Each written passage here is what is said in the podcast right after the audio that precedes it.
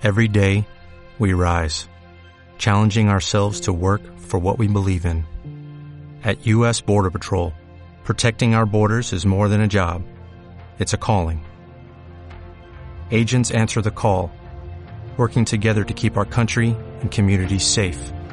If you're ready for a new mission, join U.S. Border Patrol and go beyond. Learn more at cbp.gov/careers.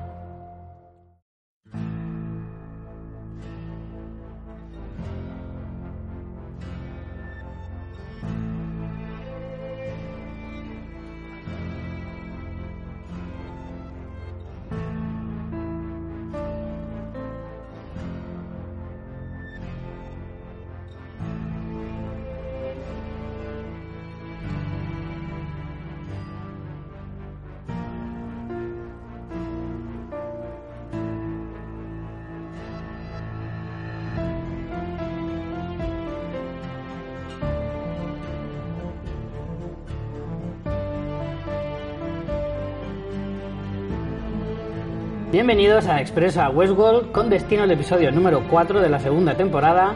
Esperemos tengan una divertida y entretenida travesía. Como siempre, cuento con mi compañera ayudante de tracción, María Santonja. Hola, ¿qué tal? Hoy ya lo has dicho bien, episodio 4. En la primera toma, ¿eh? Nada más que cuatro episodios, pero ya está, ya lo tenemos Bueno, controlado. bueno, más o menos lo, lo llevo, lo llevo. Yo soy el maquinista, Richie Cintano. Llevo más o menos esta nave hacia donde nos lleve el horizonte. Hacia el caos y la deriva. Exacto. Y hoy pues vamos a comentar el episodio número 4 ya. Como decía, solo nos quedan 6 episodios. Madre mía, el 4 y que han pasado un montón de cosas. Yo creo que es el mejor hasta la fecha, ¿no? De esta segunda temporada. ¿A ti qué te parece? De hecho, incluso IMDB nos da la razón en eso, porque ya ha puesto un 9,3 al episodio. Es verdad. Eh, el- realmente es el episodio en el que más cosas han pasado, el que la eh, trama ha avanzado más y, y desde luego es el que más hemos disfrutado de momento. Ahora iremos desgranando poco a poco todas esas tramas, eh, pero bueno. Y sobre todo nuestro favorito porque ya hemos acertado teorías. Y Bien. eso es lo que más ilusión nos hace. Toma, una cada uno. Y a la hora, ¿eh? Aunque Aunque, una- bueno, una algunas yo las tengo ya ahí muy encarriladitas, No, ¿eh? no, pero esas son las de Bedwall que se pagan bien, pero todavía no están confirmadas. Acuérdate. Es verdad. Eh, pero bueno, sí, yo, yo tengo ahí algunas medio hechas. medio hechas, ¿no? Yo ahí te lo dejo. Bueno, es que bueno. hay algunas que a lo mejor al final de la temporada decimos, venga, lo damos como buena o algo así, ya veremos. Bueno, vamos a ir con la ficha del episodio primero, Sí. antes de comenzar. Hay que ser rigurosos, Exacto. Ricardo. Eh, ¿La haces tú hoy? Vale, porque no quieres leer el título en inglés, ¿no? Te he pillado. Bueno, el No, yo nombre... le hice la semana pasada, te toca. Lo haces siempre, pero bueno. El episodio en español se llama El acertijo de la Esfinge. Su título original es The Riddle of the Sphinx, que se emitió el 13 de mayo en HBO España. Está dirigido por una de las creadoras de la serie. Tenemos a Jonathan Nolan y a Lisa Joy, que es quien dirige este episodio. Como ya decía Richie, tiene un 9,3 en IMDb, eh, la mayor puntuación de lo que llevamos de temporada. Eh, dicho ya todo esto, vamos a empezar con las tramas porque yo tengo muchísimas ganas Sí, sí, sí, de, de empezar. Tenemos mucho que contar y quizá, como comentábamos ya, el episodio con más revelaciones hasta el momento. En el episodio 3 tuvimos nuevo parque, pero todo lo que se nos ha dicho en el episodio 4 es un poco... Realmente ya por fin sabemos de qué va esta temporada, ¿no? Sí, las sospechas que teníamos sobre las verdaderas intenciones de los eh, dirigentes, o al menos parte de ellos, del parque y de todo este, este conglomerado, digamos, de, empresas y, y demás, eh, al final se, se nos dio algunas pistas en los episodios anteriores, sobre todo en el 2. Y en este se confirman muchas de esas teorías, no solo nuestras, sino de mucha gente que ve la serie. Y de alguna manera, lo que tú dices, el verdadero propósito y el objetivo de la, de la trama principal de esta temporada eh, se desvela más o menos claro en este, en este episodio, sí. A mí lo que me gusta es que, bueno, ya vemos una de las intenciones que tiene Delos, pero también que esto no es gratuito. O sea, realmente desde la primera temporada, acuérdate esa conversación entre Teresa, que era la era jefa de seguridad, ¿no? Sí, ¿Recuerdas? Teresa Cullen. Y Sizemore hablaban ya de que no solo era un parque de atracciones, ¿no? Todo lo que teníamos en Westworld. Entonces me Mm. bueno, gusta eso mucho. era bastante evidente. No hacía falta que lo verbalizaran, pero... Sí, pero bueno, siempre viene realmente en la primera temporada no se vio mucho y es ahora en la segunda donde estamos viendo eso. Pero bueno, esa no es la primera trama con la que vamos a empezar, porque si No. no, eh, nos comemos todo el tiempo que ya, que ya nos lo imaginamos. Vamos a dejarnos lo bueno para el final. Exacto, vamos a dejarnos lo bueno para el final, los grandes giros y sorpresas. Y vamos a empezar con nuestro querido hombre de negro, que lo habíamos tenido de descanso en el episodio 3. Y por cierto, que en este episodio tenemos de descanso a Dolores y a Maeve. Sí, Para es que verdad, veas. Es verdad. Lo que pasa es que es tan fascinante que, que al final dices, ostras, si no han salido, ¿no? Pero estás tan emocionado con todo lo que te cuentan que ni te das la cuenta verdad casi. es que yo me he dado cuenta de una cosa viendo el episodio y es que te dejan un cliffhanger a mitad del episodio, ¿vale? Eh, en, en la trama de Bernard y Elsie, cuando entran en esa habitación y no sabes qué puede haber ahí. Y el episodio es tan trepidante en todas sus tramas que cuando llega el, el desenlace de, esa, de ese cliffhanger, ya se me había olvidado que me lo habían hecho. Porque estaba tan atento a las otras tramas que al final eh, unas cosas se comían a otras. Era como, eh, era como esos niños que ven un globo y, y ven otra cosa y se van corriendo y luego ven otra cosa y se van corriendo. Pues yo me sentía así viendo el episodio. Y de hecho que es un episodio que tiene, creo que es el que más duración tiene hasta la fecha, tiene Sí, una sí, hora y 11 67 minutos. minutos o por ahí, O sí. sea que sí, y aún así se pasa en un suspiro. Eh, bueno, vamos como decíamos con el hombre de, negro y Lawrence, estos dos viejos amigos eh, que van, siguen un poco dándonos esas tramas del oeste que también nos molan. Y bueno, empieza como de una manera como muy gore, pasando por esa zona donde están esta gente en plan de origen asiático, haciendo un tren con lo primero que pillan, ¿no? Con cadáveres ahí poniéndolos. Tengo que decir que no me parece muy práctico esa técnica de, de construcción de ferrocarriles, ¿vale? Porque así, a modo de, así escarmientarán, me parece que está guay, ¿vale? Yo creo que es impactante, pero a la larga no lo veo eso yo muy fiable, ¿sabes? No, yo no iría, si veo un anuncio de Renfe diciendo, viaja con nosotros, y veo esos raíles hechos con cadáveres, como que no me da confianza, no sé... No sé no me. Sí, no me preguntes por qué, pero no me da confianza. Por otro lado, eh, ¿no te dio la sensación cuando viste a esos trabajadores asiáticos, digo, ya está, ya se han salido del parque? Otros, otros que se han salido y no se han dado ni cuenta. Sí, pero enseguida te das cuenta que realmente los atuendos son del oeste, que también Mm. Sí, eso sí. es muy típico de pelis del oeste, que salen asiáticos Claro. y tal. Eh, bueno, realmente esto es como un poco por la cara, porque realmente lo único que vemos es que se dirigen a Las Mudas, que es el pueblo de Lorenz, y es un poco que van de paso por esa zona, o al menos por, por el momento no hay mucho más que rascar con el tema de las vías hechas de muertos. ¿No te da la sensación de estos nombres de pueblos, como los americanos no tienen ni papa de castellano, abren el diccionario y, por la letra que caiga hacen así? Vale, así se va a llamar el pueblo, Las Mudas. A veces me da la sensación de, ¿cómo puedes llamar un pueblo Las Mudas? Sí, no tiene mucho sentido. El pueblo ya salió, pero yo no sé si dijeron que se llamaba Las Mudas en la primera temporada, no me suena. Puede ser. En fin, es el pueblo donde está la mujer de Lorenz y también está su hija, que recordemos que bueno, que ya lo hemos visto en otro en otros episodios y de repente tenemos a ese camarero que se pone nervioso, pero en esta ocasión eh, William todavía no la ha liado y dice, ¿por qué estás así si aún no he empezado ningún no he hecho de las tiroteo?". mías. Exacto. Y descubrimos que es porque están allí nuestros queridos amigos, los confederados, que tienen cara de mascar tabaco, ¿no? Sí.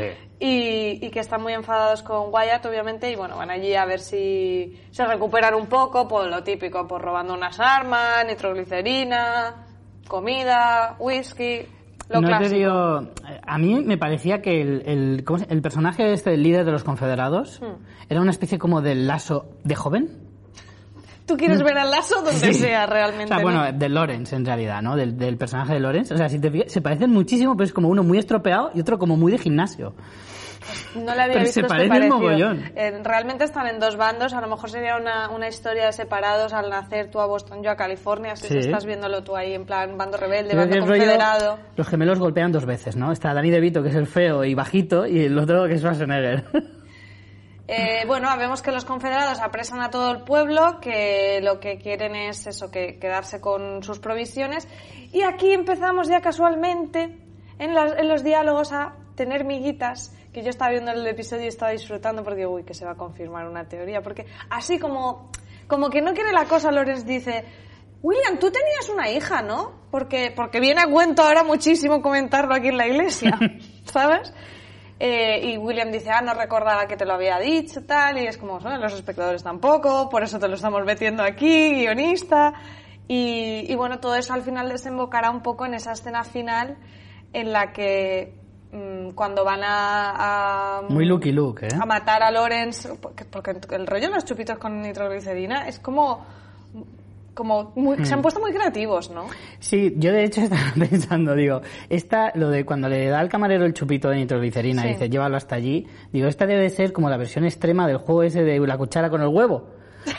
De los campamentos. Es como un campamento extreme, versión Claro. extreme, Far West extreme. Es rollo eh, factor miedo, ¿no? El programa este de no hay miedo o algo así, que es eso, llevas nitroglicerina a ver si la tiras o no. Y perdes un miembro, de paso. Entonces, eh, me pareció como la versión guay. Pero, pero sí, eh, el- hombre, está todo bien justificado si luego vas a la escena final en la que le haces tragar la nitroglicerina y luego lo haces explotar con un tiro. Es que al final... Es que es lo que decíamos en el episodio anterior. Si vas a matar, hazlo guay. ¿Sabes? Y lo haces espectacular. Y así es la mejor manera. Sí, hombre, ahí la, la creatividad para el asesinato está muy bien. Entonces, bueno, vemos que un, un poco William dice esto de como que se quiere poner un poco liberar, ¿no? Diciéndoles, bueno, te digo dónde están las armas, pero realmente lo que te voy a decir es dónde está esto que hemos oído ya mencionar muchas veces, esto de Glory, la Mm. Gloria, que le ponen muchos nombres, que no saben muy bien lo que es, que está un poco en la línea del laberinto y de la puerta y de todo esto, que Que tiene mil nombres. Nadie habla castellano No. normal. Todo, todo No. es figurado, ¿vale? Todo es metafórico. Todo es metafórico. Nadie habla claro. Pásame el plato. Vale, ¿quieres un abrazo? es rollo. Aquí nada significa lo que te, te estoy diciendo. Y bueno, volvemos a, a la escena con la que eh, van a, están a punto de matar a Lawrence de Mm. una forma también creativa, con su mujer con el chupito y tal. Y vemos unos flashes que le vienen a, a William de Mm. esa bañera eh, llena con una mano ensangrentada. Pero ya se comentó lo de la mujer muerta, ¿no? Claro, es que esto se comentó, lo que dice Lawrence, que se lo dijo William a Lawrence en la primera temporada y le dijo que se suicidó. Y lo de la hija también. Y que la hija le odiaba y que no hablaba con ella desde, creo que desde el entierro de la madre o algo así. O sea, es- ese tipo de cosas se dijeron, pero pues, claro, en la primera temporada ni te acuerdas.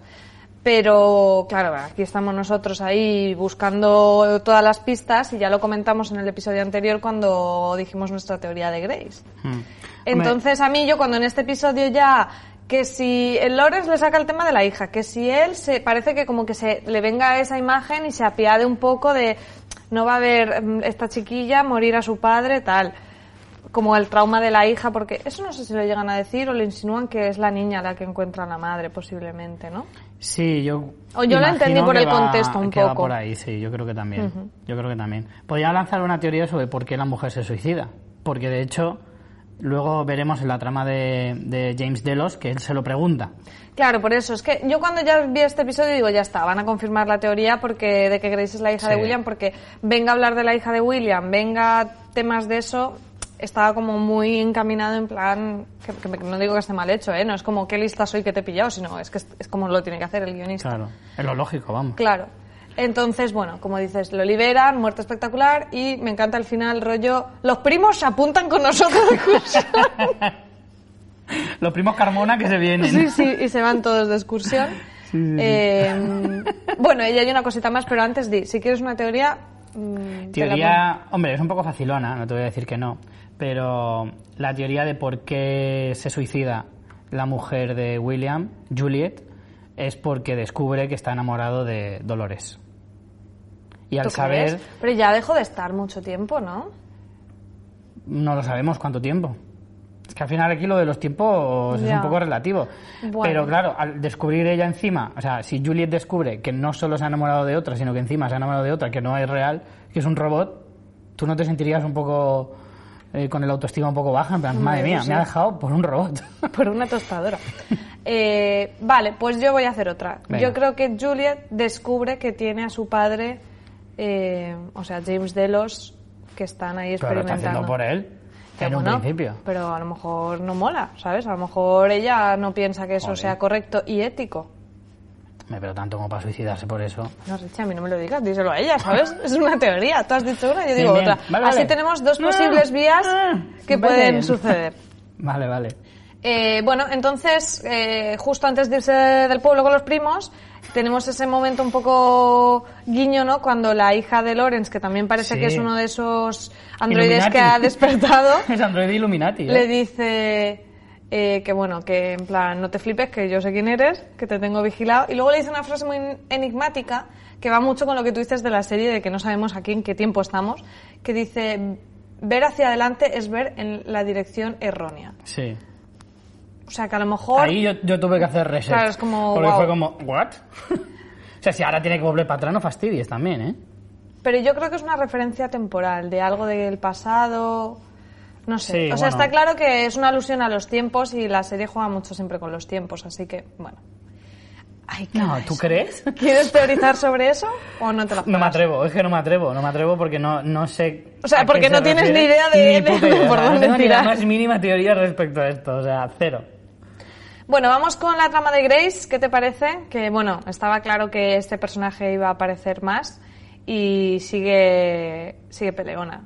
Sí, bueno, estaba claro, ¿no? De hecho, yo creo que Grace va a cobrar un protagonismo según vaya pasando la temporada. Vamos a ver a Grace más metida en toda esta historia.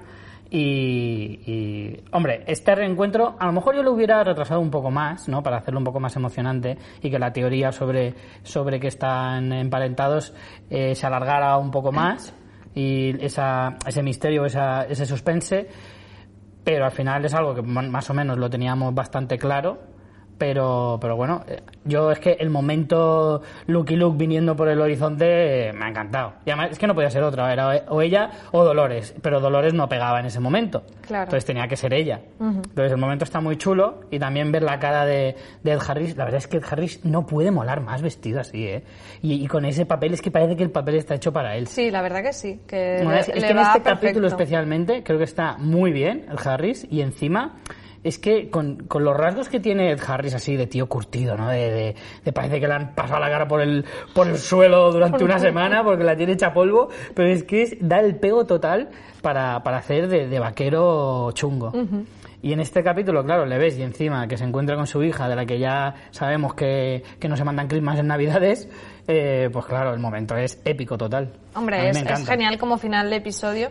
Pero luego, además de Grace, descubrimos más cosas. Cuando lo cap- la capturan la Nación Fantasma, vemos que habla el idioma de, de estos indios. Se encuentra con Stabs, que esto nos, nos deja directamente donde dejamos a Stabs en la primera temporada, que lo estuvimos comentando el episodio anterior, cuando hablamos de la Nación Fantasma, de cómo no responden a los a los códigos de bloqueo y tal, que él le dice lo de congelar funciones motoras. Ahí es donde nos dejamos a Stubbs en la primera temporada. Eh, cronológicamente, aquí es donde él está eh, capturado. Y bueno, también dicen Claro, que... lo de Stabs que hemos visto hasta ahora Es de la línea de está en, el- futuro, más en un sí. futuro cercano, pero en un futuro de unos pocos días. Claro. Pero claro, lo que tú dices, estamos viendo a Stabs en este capítulo en cómo le dejamos en el final de, de la primera temporada, vale. Y mola mucho por eso, porque vemos que Grace habla el idioma de los indios y además me encanta cuando Stubbs es como tranquila que van a venir a buscarnos para sacarnos de aquí y ella dice, yo no quiero salir de aquí, en plan, Claro. es que me sobro y me basto yo sola, vamos, o sea, ¿cómo puedo molar más? También hay un detalle. Y, ella que- se escapa ya sola, o sea, es Sí, que sí, es no te como- necesito para nada. Me da igual. Cachitas. Pero también tiene un detalle que dice... todo- Hermano mierder de Thor. Exacto. Hemsworth rechonchete. Eh, también hay un detalle que dice, que es que dice la mayoría ignora sus tramas o sus narrativas. Pero se refiere a la Se mayoría de anfitriones. la- Claro, no, yo creo que dice de los huéspedes. Ah, los huéspedes que van, que van como a matar y a hacer tal yo voy y les da igual. cabra y todo lo que me estés contando me da igual. Entonces, en ese sentido, también es importante ese detalle porque habla también del personaje. Y bueno, simplemente el último detalle es que ¿entiendes tú por qué no los matan? O sea, cuando Grace escapa, ¿por qué No tengo ni eh, el indio chungo este se le acerca, le dice esta frase al oído y le dice ¿y, y ahí os quedáis? No, o sea, vemos que hay un líder Sí, eso sí.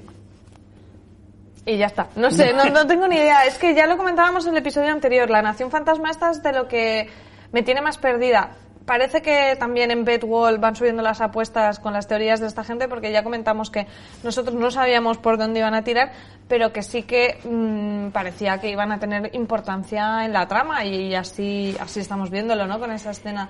Pero es que no lo sé, no sé qué pasa con esta gente.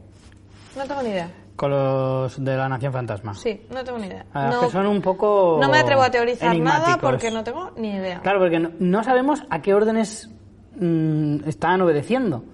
No sé si son de libre pensamiento, si siguen las órdenes de alguien, si es de Ford, si es de Delos, de la empresa me refiero, si es de, de Charlotte, si lo está haciendo Bernal, si lo está haciendo Dolores. Es que no sabemos nada. De hecho, estoy repasando todas las teorías que hemo- hemos ido formulando y no tenemos ninguna de la Nación Fantasma. O sea, Ni media. mm, estamos súper perdidos ahí y, y en este episodio no va a haber ninguna más. no, porque no va a así- cambiar en este episodio esa dinámica.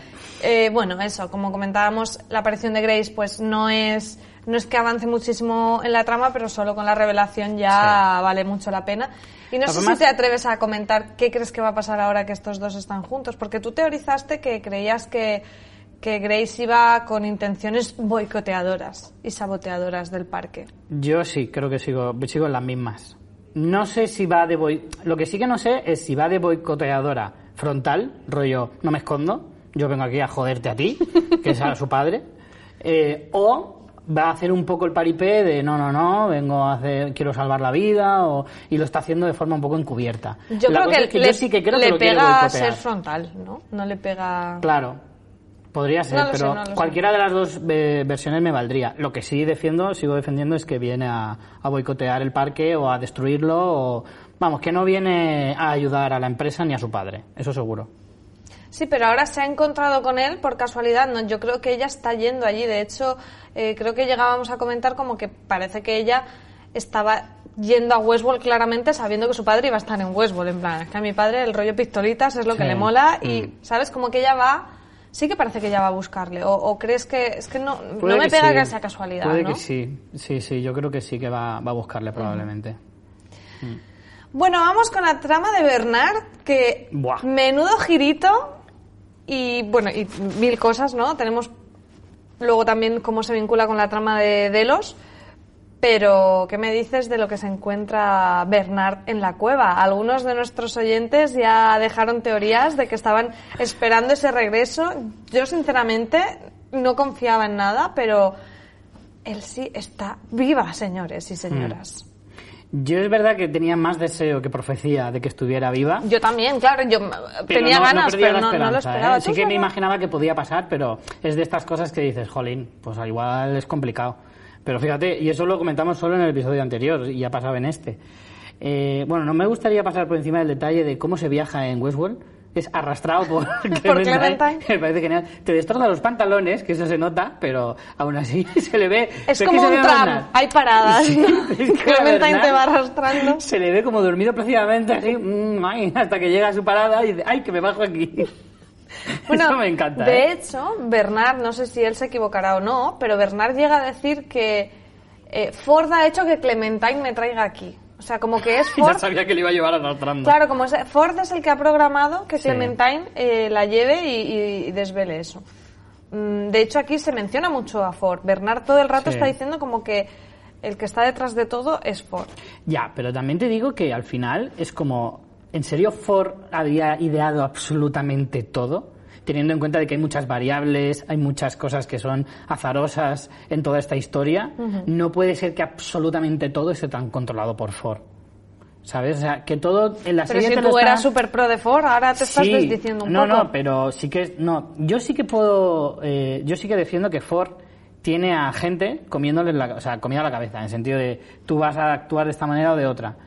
Que tiene más o menos una idea de lo que va a pasar, pero ahora, de que Clementine se va a encontrar a Bernard arrastrándose justo en el momento indicado para llevarle a la cueva. No, en el hombre, momento eso no, justo pero también. que Clementine tiene que llevar a Ford. O sea, espera, que me he liado. Sí, que, sí. Clement- que Ford quiere que Clementine lleve a Bernard para que descubra el laboratorio, sí.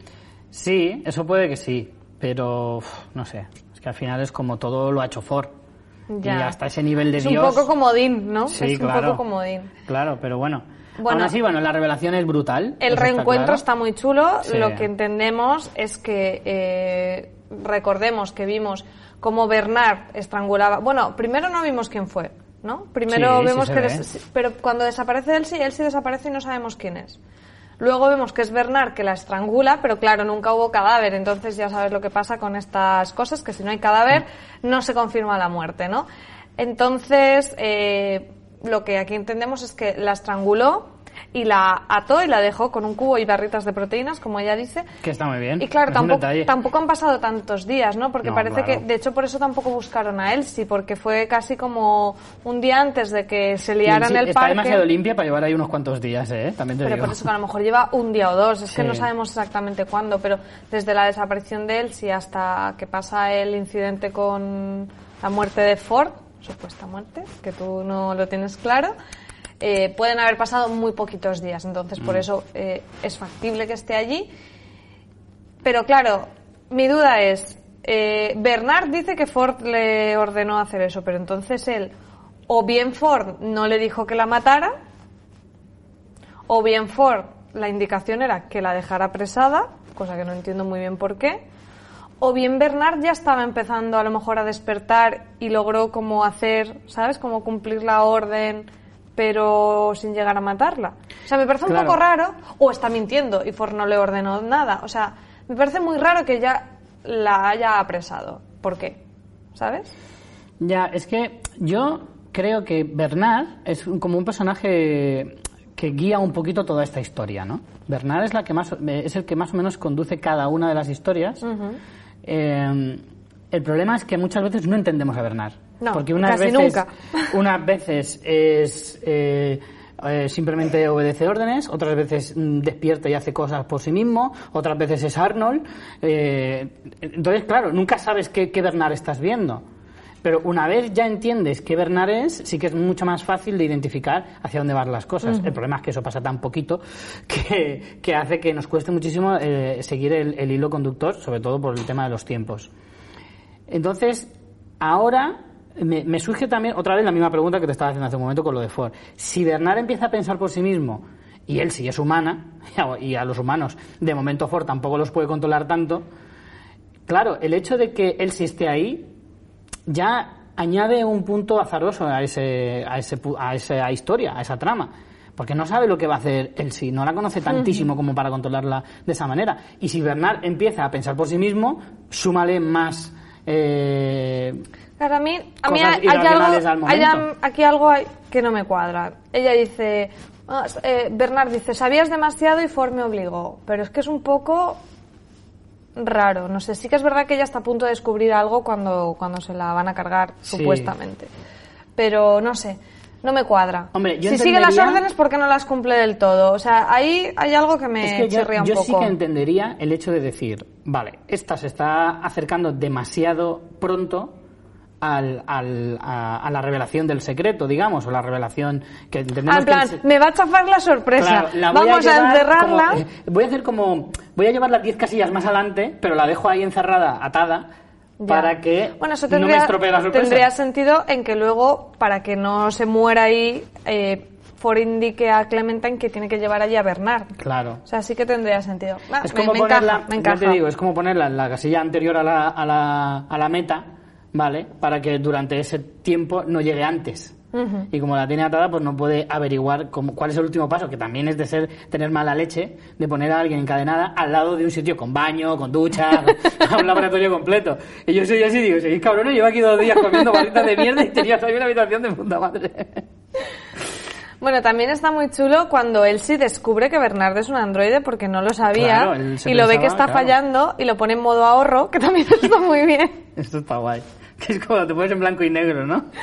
Y, y bueno, ahí ah, en- descubrimos cómo se llama el líquido este que le ponen por el que falla, que Sí, le llaman líquido em, cervical o algo así. sí. ¿Líquido cervical es el nombre? Creo que sí. Ahí lo había apuntado. Lo que todos ahora- conocemos como el liquidillo de yogur. Exacto, líquido, líquido cortical. Líquido cortical. cortical. Eso. Y cervical Eh, sería pelo para el cuello. Claro. Entonces lo pone en modo ahorro y ahí vemos otra vez lo que tú dices, ¿no? Esos cambios temporales que nos confunden mucho con Bernard, eh, que tiene como recuerdos de un laboratorio donde hay eh, los androides anfitriones, pero a mí no me queda claro en qué tiempo está. Hombre, pero es que tratándose de Bernard es normal liarse. De hecho, yo sentí mucha empatía con el personaje de Elsie, que es como, pobrecita Elsie, que desapareció en el capítulo 6 o por ahí y se perdió los otros cuatro. O sea, a Elsie habría que ponerle un resumen de toda la primera temporada para que se enterara. O sea, es como, como nosotros. Claro, ¿no? De hecho se lo dice, le dice, eh, es un juego de Ford, estamos todo, están los anfitriones libres, Ford está muerto y la otra está como pero diciendo, bueno, todo ¿pero eso". qué está pasando? Pero Sí, bueno, sí, sí. volviendo a la escena esta del laboratorio que comentábamos, eh, claro, parece que es el pasado, ¿Te ¿no? refieres a la, a la escena en la que vemos a Bernard en plan Destroyer? Bueno, un poquito antes. Vemos una y luego vemos como la continuación. Pero ahí descubrimos Claro. que están los androides anfitriones, anfi- anfitriones. eh, vemos cómo crea esa unidad de control, como, Claro, que es como un- una bola así, que parece un ojo, pero no.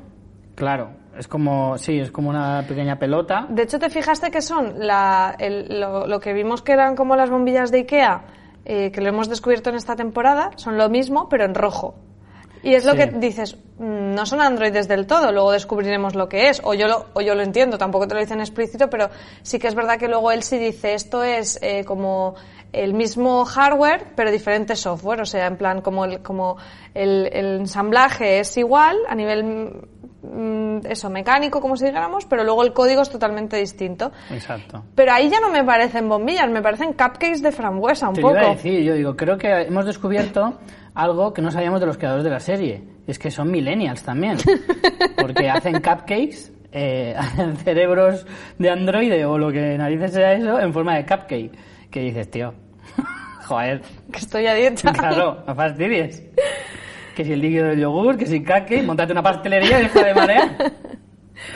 Y bueno, lo que, lo que vemos también cuando respecto a Bernard es que eh, él sí le explica que tiene un daño cerebral severo y dice una frase que a mí me inquieta mucho porque dice, parece como si te hubieras disparado.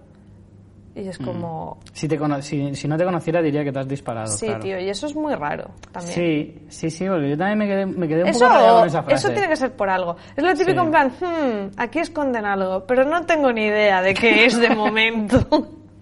Como subrayar, subrayar, pero no, hasta aquí he llegado. Es verdad. Eh, Eh, y luego van con... eh, Bueno, ellos llegan a entrar, o sea, mezclamos esa parte del recuerdo de Bernard, porque esto nos va pasando en esta trama constantemente, la parte del recuerdo con ellos efectivamente encontrando el laboratorio. Volvemos a ver el simbolito de los dos hexágonos entrelazados, que además hay uno que pone un número 12, sí. que es como, ¿es el Además laboratorio número 12 En o...? plano bien grande, que se vea, que pone un 12, Mm. cuando además han dicho que está en el sector 22. Pero esto ya me recuerda a los números de perdidos. Yo ya voy apuntando todo en plan. Están Claro. en el área 22, mm, el número 12, el, a, a ver si le encuentro alguna lógica que al final, no. bueno, el 12, dos Claro, hexágonos son sumando. 12. Claro, porque 12 menos 22 son 10. Yo tengo menos de más de 30 años, lo que significa que si soy piscis y te puedes hacer números y es dices, vale, en en eso. total 13. Y bueno, allí se encuentran el percal de que están todos los científicos muertos, que después averiguaremos que ha sido Bernard, supuestamente que Ford se lo ha ordenado, pero es que aquí me parece que toda la excusa es Ford. Eso me lo digo. dijo Ford Claro, todo Ford el es el rato. blanco. Y de hecho al final eh, él sí también le pregunta, le dice, ¿estabas involucrado en este proyecto? Y, y Ford te está controlando y ella dice, bueno, ya no porque Ford está muerto. Pero es todo es culpa de Ford. Aquí el Eh, resumen es que todo es culpa de Ford. Es más fácil hacer eso y ya está.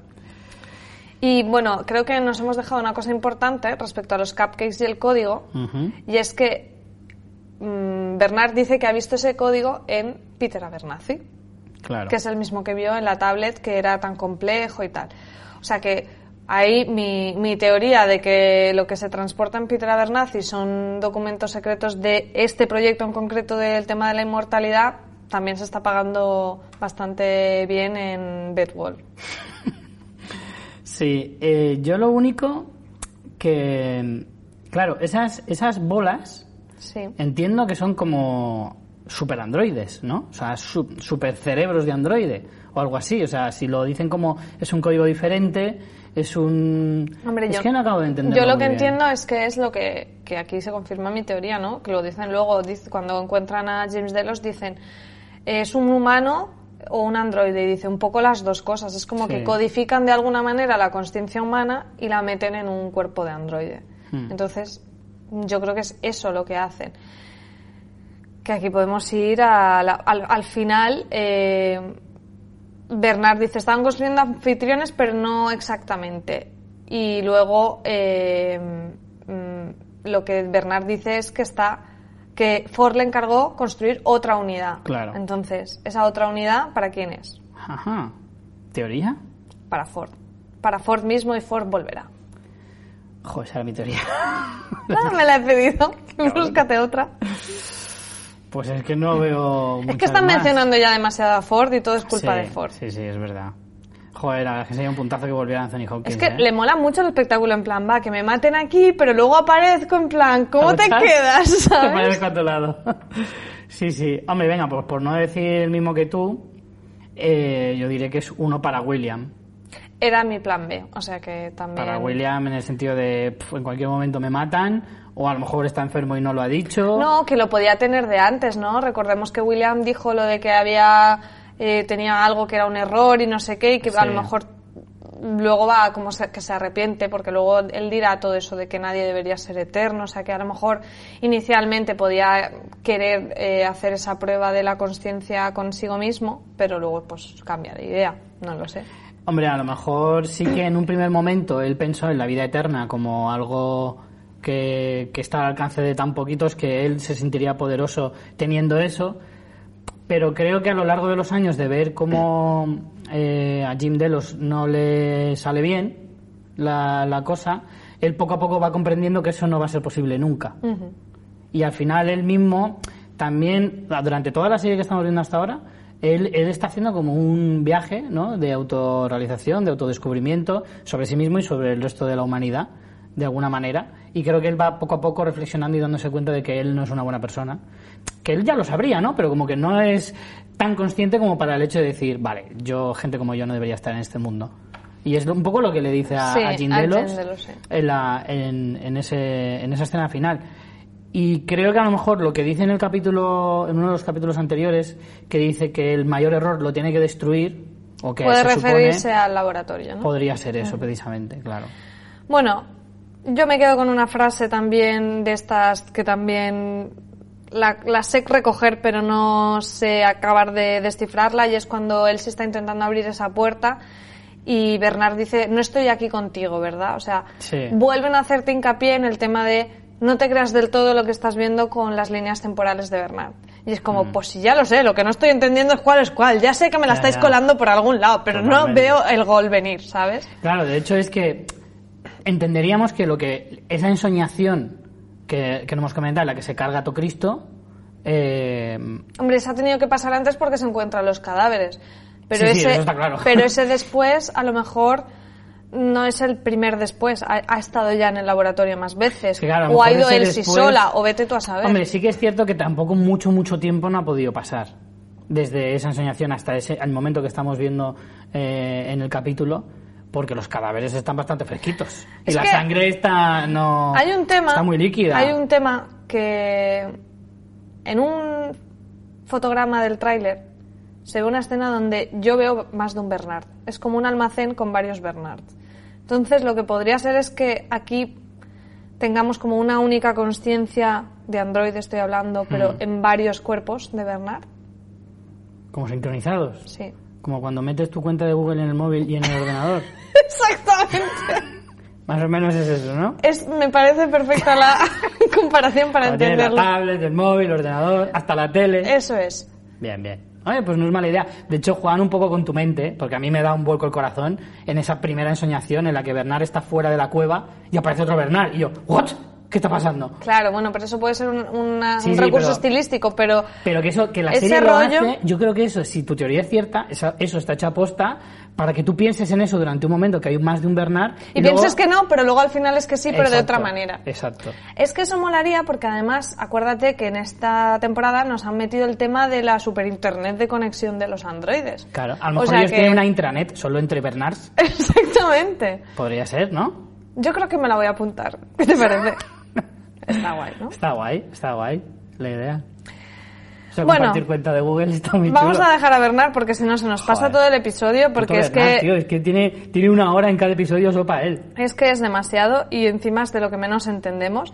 Y vámonos con el, el gran personaje del episodio que vuelve a ser James Delos. eh, con el que arranca en un bucle de estos de la rutina de alguien cuando se despierta, que a mí me recordó tantísimo a- al primer episodio de Westworld con Dolores y con su rutina del despertar, Sí. que no me parece azaroso, o sea, me parece que es una manera sutil de decirte que es un androide, aunque no lo sabrás hasta una escena, bueno, no es un androide exactamente, pero eh, hasta que no lo sabrás hasta un poco más adelante, pero el rollo que vuelvan a jugar con el tema de los bucles, que me gustaba tanto de la primera temporada, me encanta. Mm, ¿Tú sospechaste desde el primer momento o hasta que no te lo revelaron no lo entendiste? Eh, yo pensé que la primera vez no era el androide, sino era el verdadero James Delos. Porque me parecía extraño que comiera, que bebiera, que se desahogara a sí mismo. me parecía como... Esas cosas de los androides no me parece tampoco muy típicas. Sí, en plan. ¿para qué van a programarle Claro. que se masturbe? ¿Sabes? Exacto. Es como súper innecesario. Es verdad. Eh, además es que me imagino a ese técnico metiéndole algo ahí que salga cuando termine, ¿sabes? Como, "¿Qué- búscate otro trabajo, tío. Entonces, eh, me parecía que no, porque si te fijas en los siguientes, ya no sale haciendo esas cosas. Luego sí que tiene Bueno, el mismo pero es porque lo acortan. pero sale bailando. Y en la primera no sale bailando. Ya. A ver, yo, el, el espacio en el que él está me hizo pensar que no era un humano 100%, porque es como, a ver, el tío más pastoso del mundo y vive en una casita circular muy mona, estilo nórdico decorado, pero Muy Ikea. muy prisión. Sí, Entonces, pero- eh, ahí ya me olió raro. Entonces, cuando ya vemos que aparece William y tal, dije, uy, aquí esto, o bien es eso. O sea, podían ser dos cosas. O es un androide que quieren hacer para suplantar eh, a, a James Delos, o es un, o es lo que al final parece ser y es un combo de las dos cosas, ¿no? Es una conciencia humana trasladada a un cuerpo que han hecho, y para eso también querrán los ADNs, ¿no? A imagen y semejanza de, de, del de los real, ¿no? Sí. Entonces, hostia, es que está muy guay. ¿eh? Cuando- la conversación guay. está muy chula. Además, me encanta cuando le dice, bueno, tenemos que hacer una prueba para, para determinar que, cuál es tu ánimo, tu sentido del humor. Y el tío dice lo de, a ver, mm, me estoy muriendo de una enfermedad que hace 15 años dejé de financiar su investigación. Creo que tengo bastante sentido del humor. En plan, eso es uno de los zascas que te da la vida totalmente, ¿no? Yo creo que, mira, las tres escenas eh, son. Me parece brillante la forma de, de ir des- deshilachando esa historia de cómo la primera escena no te desvela efectivamente si es un androide o es un humano. Claro, algo sospechas, te deja pero no- pistas para que tú dejes de pensar que, que- o sea, pienses realmente que es más humano, ¿no? Y que caigas un poquito en la trampa, como me pasó a mí. Y luego en la segunda, porque de hecho el- lo del papel que da al final y no sabes qué pone, te deja totalmente loco. Y digo, hostia, ¿esto qué está pasando? ¿Qué está pasando?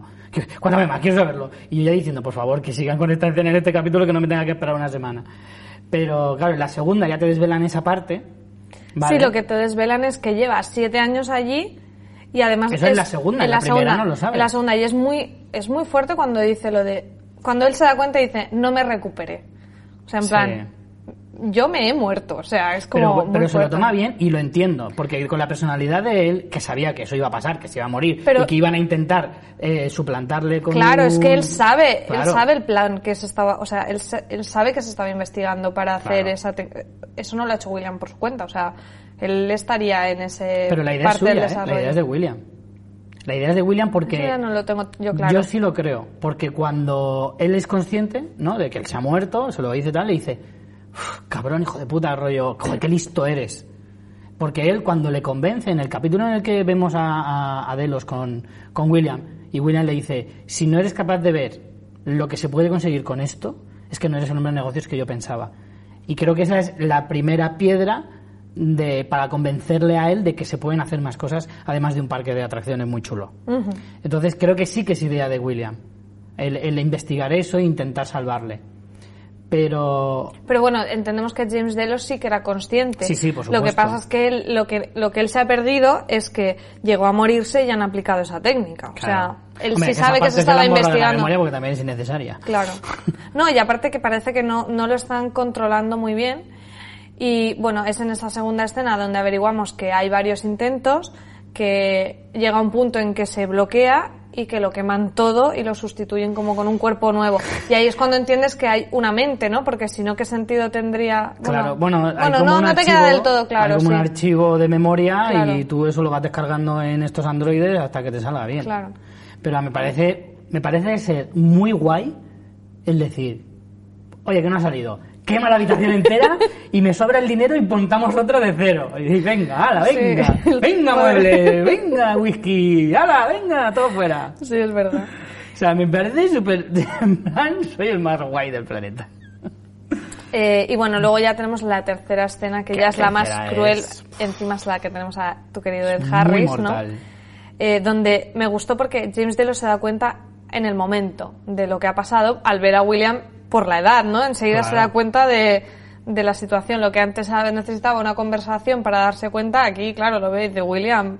O te estás cuidando muy mal, o es que yo me morí al final. Sí, aquí está pasando una de las dos cosas. O fumas mucho, pero, pero la verdad es que solo el momento de ellos dos, porque es que si lo piensas dices, ostras.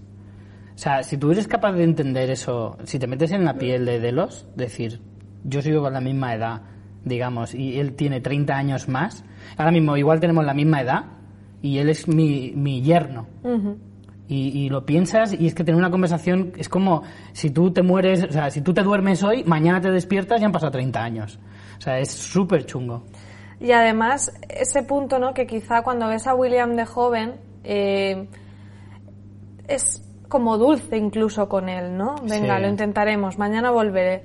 Y Además aquí, se, se ve como melancolía o tristeza sí, en los ojos por la de- relación de que William. tenían. Y aquí es como, es que estoy hasta las pelotas de ti, ¿sabes? De venir a contarte esto, ¿no? Y bueno, al final aquí averiguamos que es el intento 149, Ujú. que en este ha durado hasta el día 35 sin ningún fallo. De hecho, no llega a fallar. O sea, Sí, sí que bueno, falla, falla un poco, sí, pero el ingeniero del final dice, bueno, no... ha- no... No, pero el ingeniero que le dice lo destruimos para no Ah, alargar sí, su sufrimiento. dice, no, déjale a ver hasta cuánto aguanta. Y lo investigamos. Pero mira, hay una cosa que has dicho muy importante y creo que esto en esta conversación se demuestra, la conversación de la tercera escena. Y es que es verdad que al principio, eh, cuando todo esto empieza a funcionar, es verdad, hay mucha bondad en William porque se le ve de verdad que quiere salvarle. Pero él ya sabía cómo era Delos, porque desde ese momento hasta la escena con Ed Harris, mm, Delos sigue siendo igual de hijo puta, o sea, Claro. no ha cambiado nada, pero él se sentía esa ternura. Él ha visto esa maldad de Delos como mucho después. Él la conocía, pero no la, no la Sí, juzgaba. quizá la justificaba por así o decirlo, no lo claro. sabes. No entraba a juzgarla, pero ya él de mayor... También- Yo creo que es porque en el fondo él se ha visto que se ha convertido en, en, en Jim Delos. Yo creo que por un lado eso y por otro porque ha visto las consecuencias de cómo era James Delos con su hija, con la mujer, ¿sabes? Cuando pasa el tiempo ves el pozo que dejan esas personas y eso liga mucho con, con una frase que es la que lo dejo ahí cliffhanger, que es la frase que tenemos al final, ¿no? Que luego atáis cabos. Pero también, claro, al ver, porque claro, tú tienes que ver cuando esa persona se muere, o sea, Jim Delos muere, cómo reacciona el resto. Es que eso es lo que no sabemos. Si el resto de gente sabe lo que estaban haciendo o le hicieron un entierro y tal. Yo creo que no lo sabían. Y lo descubrieron y fue por lo que se su- suicidó la mujer de William y, y por lo que Grace dejó de hablarle también, aparte de porque su madre se había suicidado, ¿no? Por lo que le dice lo de capaces son y tal en el episodio de presentación de ella. Hmm. No lo sé. El caso es que lo que me gusta más de la parte es que el- técnicamente lo que sucede, lo que los ingenieros llaman el estancamiento cognitivo, eh, inicialmente ellos se creen que es como que la mente rechaza ese cuerpo nuevo como un, un órgano, ¿no? Un donante de órganos podría Sí. rechazar un órgano nuevo, pero Claro. lo que pasa en realidad es que la mente no acepta la realidad a la que se tiene que enfrentar. Es como al final la mente no está preparada para, Para ser para inmortal. ser inmortal y no puedes, o sea, no hay un límite de cosas que tú puedes llegar a vivir y no puedes asumir que tu hija se ha suicidado, tu mujer ya no está, tu hijo también, que por cierto descubrimos que Logan murió de sobredosis, o sea, es como ¡Qué sorpresa! la mente no está preparada para todo eso. La mente no está preparada para algo que se veía venir hacía mucho tiempo. Y me gusta mucho la frase que dice eh, William, ¿no? Que, que también la conversación es dura, ¿no? Porque es como, bueno, a lo mejor en dos años lo conseguimos, pero es que ya me canso. Sí. Llevamos 30, pero igual en dos se cumple, ¿no? Pero, pero ya no quiero hacerlo, ¿no? Porque le dice, nadie puede ser eterno. Veamos tu ejemplo, un mujeriego despiadado, sin ética profesional y familiar, una verdadera basura. Todos prefieren el recuerdo de tu persona antes que a ti mismo. es súper cruel. Sí, no, la verdad es que ahí se queda a gusto, ¿eh? Se ve que tuvo una mala semana. Y dice, pues no pasa nada, que luego tengo reunión con el Delos y me voy a desahogar y me voy a quedar más Jolín. a gusto. Eh, hombre, yo creo que esto tiene que tener relación con el tema de eso, de, de Grace, del secreto que tiene William, en fin. Pero desde luego una gran revelación y que confirma mi teoría. Hmm. La damos por confirmada. Que están trabajando en eso. Sí, ¿no? Hombre, yo es que más, ¿qué más Sí. quieres? Podemos no entender lo del símbolo, pero no, lo del, que el símbolo es el del infinito, pero eso es- tampoco creo que lo vayan a hacer explícito, así creo que será una de esas de las que se autorrellenará al final de temporada como teoría cumplida. Eh, bueno, y aquí es al final donde engancha la trama de Bernard y Elsie con la trama de James Claro. Delos que abren la puerta y efectivamente es ese laboratorio en el que se encuentra un Delos totalmente deteriorado, ido, o sea, Se automutilado. Está todo hecho un Cristo y Pero él- ahí sí que me cuesta mucho identificar en qué momento ha pasado eso. Tiene que ser muy al principio, porque se supone que el hombre de negro no ha salido del parque desde, desde principio de la primera temporada, como mínimo. ¿No? Entiendo. ¿A qué te refieres a la esto? ¿A la, negro. a la última, al día, No, la, la, la reunión. a la última reunión que tienen ellos, ¿no? Claro, en la última reunión entre Delos y el hombre de negro, o William, eh, y luego, claro, se queda ahí Delos, se carga al becario. ¿Y cuánto tiempo ha pasado? Pero claro, el becario tampoco está muy deteriorado. Hombre, yo, yo entiendo Que que, también no- ser un que androide, la ¿eh? reunión de William con Delos no tiene que hacer demasiado tiempo por eso, por lo que tú dices. Y porque al final le dijo, Pero le ¿no dijo al chico, le dijo al ingeniero, déjalo para que veamos cómo está los próximos días. Tampoco lo iban a tener ahí meses y meses. ¿Sabes lo que quiero decirte? No, pero. eh, o sea, quiero decir, sí que te entiendo, pero que no. Meses y meses no lo sabes tampoco. Es que la cuestión es, ya te digo, tiene que ser. La reunión tuvo que ser antes del inicio de la serie. Porque William lleva dentro No de lo la- sabes. del parque. William lleva dentro del parque desde el primer Bueno, episodio. pero es que el laboratorio está en... Y se cambia por de ahí. ropa. Hombre, pues sí, pues tiene un vestuario, él No, se mueve por yo ahí. lo encajo más a que pasó mucho antes. No lo sé, Y de hecho, el becario podía ser un androide perfectamente. Perfectamente. Por también. eso no se deteriora, que igual También. han pasado meses. Es verdad, y los del laboratorio este del 22, de la zona 22 también pueden ser androides. Si lo dirigía un androide, ¿por qué a los peones que no lo fueran, no? Si Claro. Bernard, que es quien lo manejaba. Se supone que los técnicos sí que son humanos. Sí, pero podrían no serlo, realmente. Nos da igual. Mm. Bueno, aquí él sí incinera a, a Delos Mm. y es cuando tiene esa duda de dime que no era humano. Y Bernard, bueno, lo que hemos comentado ya, que nos dice que mitad y mitad. Eh, pues casi nada. Casi nada. Yo, bueno, poco, ¿eh? eh, yendo a las teorías, por fin podemos decir que tenemos dos confirmadas. Una tuya, que hiciste en el episodio 203, que es que Grace es hija de William, y una mía, que también hice en el mismo, que es que el departamento de Delos busca, este departamento de Delos busca la inmortalidad de los seres humanos trasladando la conciencia a androides. El recuento va que hemos hecho 20 teorías entre los dos. Tenemos 16 sin confirmar, dos ya desmentidas y dos confirmadas. ¡Vale! High five. Eh, antes de ir a los comentarios al final, necesito que de este pedazo de episodio te quedes con un personaje. Yo sé que es difícil. Pues confiando en que el hombre de negro tendrá más apariciones estelares, me he tenido que aguantar para no elegirlo y me voy a dar con James Delos, que probablemente no lo veamos nunca más. Entonces creo que... Es que a mí me encantan los actores que hacen de robots estropeados. Y es que eso es tan difícil y me parece genial. Me encantaría como en el currículum de Claro. un actor en plan, hago súper bien de robot estropeado. He hecho Hamlet, muchas de Shakespeare y luego de robot estropeado. Hombre, ¿te gusta mucho Peter Abernathy estropeado? James de los estropeados. Incluso Bernard me mola cuando se estropea. Tienes una fijación rara. Sí. ¿Tú con quién te quedas? Hombre, yo con la reaparición estelar de Elsie Claro. era un personaje que me encantaba y, y, claro, o sea, volverla a ver sí que es verdad que, que, que no hemos visto tanto como nos gustaría, pero jolín, es una tía que me mola un montón y que me alegro mucho que se haya reincorporado, que las barritas de proteínas le hayan sentado bien y pueda estar aquí para repartir caña Para en repartir la leña. segunda temporada. Vale, pues vamos ya con los comentarios antes de terminar. Eh, el hombre de negro, arroba el hombre de negro 19, Molaría que el hombre negro tuviera cuenta de Twitter, ¿eh? De verdad. Eh, nos escribía también con el hashtag expreso a Westworld y mencionando la cuenta de fuera de series y decía, otra teoría que tengo es que lo que Grace tiene en su cuaderno es un mapa de todos los parques. Ella es en todo momento, perdón, ella en todo momento quiere llegar a Westworld a través de The Rag y mira el mapa para ver dónde está la frontera entre uno y otro. Eh, puede que quiera encontrarse con William, aunque no tengo nada claro que sea su hija. Pues creo que Ahora ha ya quedado sí. bastante claro. Lo de que la hija aparezca en el episodio 2 eh, podría ser un cebo que nos han puesto para que pensemos que es ella. Está claro que este comentario lo he escrito antes de ver el episodio. Carlos A. Gómez, eh, arroba carlosurda77 en Twitter, nos escribe también mencionando fuera de series y el hashtag expreso a Westworld.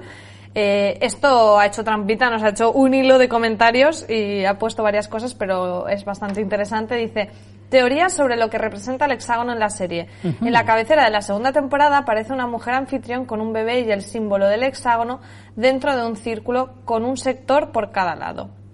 Sí, yo ya me fijé que lo del bebé y tal me parece que mm, tiene algo, el rollo de la maternidad, ya lo comentamos que puede ser importante.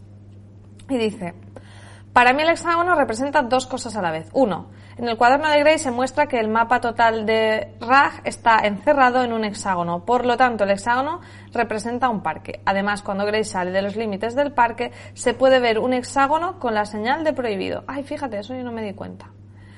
Y dos, el ser humano es representado por el número 5, el hombre de Viturbio, recordamos en la primera temporada, por el pentágono. ¿Qué es el 6? Pues un paso más allá del 5, su evolución. El hexágono representa a los anfitriones, evolución de los humanos, por eso el hexágono sobre el anfitrión en la cabecera.